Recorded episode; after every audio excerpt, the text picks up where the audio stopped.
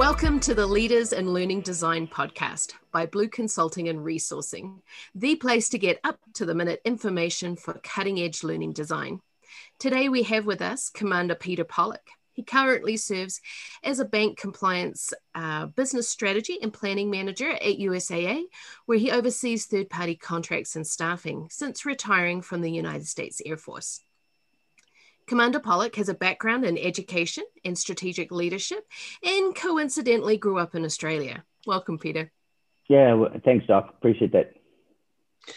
And, and Peter, in talking with you, it, it's interesting because you've got two perspectives. On the one hand, you've attended a lot of virtual learning and, and, been in that position, but by the same token, you've delivered a lot of virtual learning. But but but let's talk first about your experience as a learner in the virtual classroom. And over the last 12 months, I, I know you've sat in on, on many virtual learning events. What's been your kind of experience? What have you liked about the virtual learning experience? And what have you maybe not liked so much about the virtual learning experience?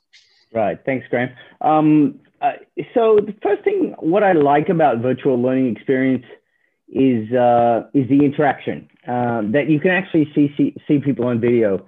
Um, I I do like uh, when the when the teacher engages you uh, and actually makes you turn on the video because you know we'll talk about it later. My experiences is delivering virtual but yeah when you turn on the video it's a much different dynamic uh, than it is if you're just sitting there and you're staring at a blank screen and you're just listening to someone drone on and on and on uh, or PowerPoint PowerPoint slides uh, death by PowerPoint right? So uh, absolutely engagement has been key uh, the ones that I've in, that, that I've enjoyed the ones that I haven't enjoyed, absolutely just what I said. They show the slide, they read off the slide, and then there's no interaction, and you know there's no videos on, and people could be sitting there and do Lord knows what, and uh, there's there's just no learning value to that. But uh, video on and interaction is absolutely uh, other other classes that I've enjoyed, Graham. And, and, you use the word engagement there, Peter. And so I hmm. think, you know, when we manage to engage learners in virtual learning, clearly that's a good thing. Apart from the video, what kind of things have you seen people use to, to engage the learner, to, to pull the learner into the experience? So, so that's a great question. I, let me talk about Doc. Doc. I sat in one of Doc's classes, and uh, and she actually made us figure out how to how to do the reactions. And you could see all of us on the video trying to lean in and say okay how do i do this? How do i press a high five or a, or a clap or something like that? Um, so she and then polls you know doc gave us polls and there were polls. Do you agree with this? Yes or no? And um, so i think that kind of engagement uh, where where it absolutely made you concentrate because you didn't want to be picked on. You didn't want to be called out uh, and, and not know what was going on. So you know, polls, reactions, you know, answering in the chat, stuff like that, asking questions in the chat, uh, those types of engagements, Graham. Yeah.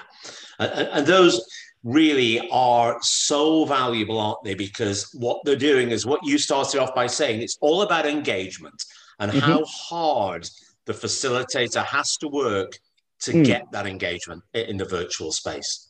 Beautiful. Yeah, absolutely. Uh, I would even say they have to work harder in the virtual space to get that engagement than they do in the classroom. Sure. So, Peter, you've been a facilitator for many yep. virtual workshops yourself. Mm-hmm. What are some of the challenges that you faced when you're preparing to deliver those virtual training? Uh, well, you know, if I if I can go back and tell you that when I transitioned my class that I teach from the uh, uh from the classroom to the virtual. I thought virtual was absolutely going to crash and burn. I did not think I was going to enjoy it at all. Um, I have found absolutely completely the opposite. Um, more people are able to attend, right, um, in the virtual space because you don't have to walk 15 or 20 minutes to a classroom uh, when someone's holding a presentation, so they can just sign on. Um, I, I originally I didn't ask them to turn their videos on. I mean, I, I could say the same thing for the next 30 minutes. I didn't ask them to turn the video on, and it took me two or three times before I realized. And I asked some people some, for some feedback. You know, I didn't know that when I was showing videos and had the computer sound on that I had to put myself on mute because they could hear myself over the computer sound. So that was that was definitely a challenge trying to trying to figure out when to mute myself and when not to mute myself. And then uh, and then in the beginning of this, when I started talking with the mute on, you, you have to remember to turn yourself back on. So you know, just basic challenges, but getting to getting through two or three of those before you realize, hey, uh, you know, I, I think everything's clicking now and then uh, it's funny, we used to do it on Skype, and now we did it on Zoom. So that was also a transition, right? Because Skype's a little bit different from Zoom. Um, so I, you know, I, did that answer your question? I hope it, I hope it did. It did. I'm really interested in what you did to prepare your materials. Did you think different to the actual workshop itself? Uh, no, so I did. So I had to do a dry run. Um, the materials I, I wanted to make make sure the slides were were maybe a bit jazzed up. So I actually asked someone to help me prepare the slides a little bit, a little bit more. So it wasn't just bullet, bullet, bullet, bullet, and maybe there's some, some an- animation going on in there. And uh, so, you know, I would do dry runs, test the computer audio and stuff like that. But as, as far as preparation, it was just making sure that uh, that the slides were not boring, and I was wasn't just going slide after slide after slide. So now, you're a pretty outgoing person. Um, did you have any trouble with watching yourself on video? It's a new experience for a lot of facilitators. Yeah, so that's a that's a great question. so, um, at, at, first, I was I did ac- absolutely continue to watch myself and say, "What's in the background? Can they see this? Can they see that? Why do I care? What what do I look like? Are you able to see my collared shirt? Do I look like I haven't shaved? I mean, there was there was some things that I absolutely looked that I absolutely was concerned about. Um, they don't bother me anymore because I've done it so many times that uh, I, you know, it, it doesn't really bother me. What I more concentrate on is their reaction through the video. So I think having the three screens is kind of interesting too, Doc. Uh, trying to trying to look at all the screens. You know, they'll be on one. The my slide presentation will be on the other, and the chat will be on the other. So I'm like kind of having to uh, multitask, really multitask, um, to to try and get it done. But first couple times was was you know I thrive on nonverbal feedback. So first couple times were uh, were interesting, but I, it doesn't bother me anymore about seeing me. You get used to it, Doc. Great. How do you feel about the video being on for your participants? Um, when you're in the classroom, you have a lot of like physical presence and yeah. you're quite a charismatic presenter. Yeah. Do you get disconcerted when you see people staring off into space on their videos? Yeah, so so you're right, Doc. You hit the nail on the head. I don't know how you you chose it, but I you, you picked it. But I'm an animated character, and so in the classroom is a lot different than sitting here.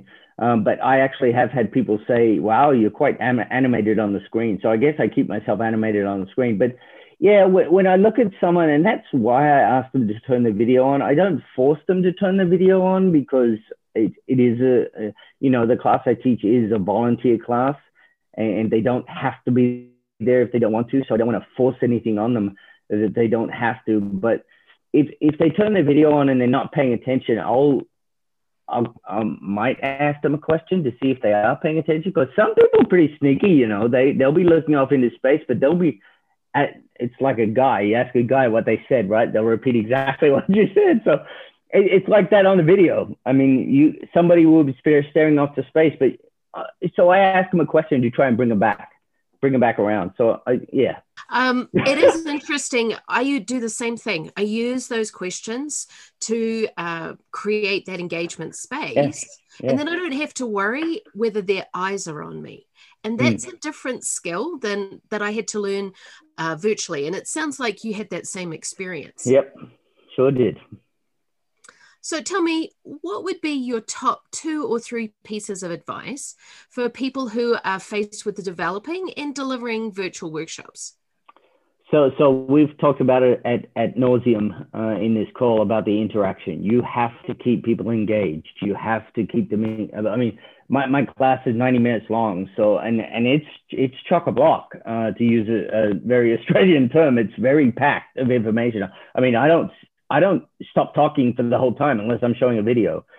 So you have to keep them engaged and the video on it goes so far because if you're just looking at a name on a black screen like uh, John Smith, you have no idea what that guy is doing. The guy could be cooking lunch for all you know. He's not paying attention now.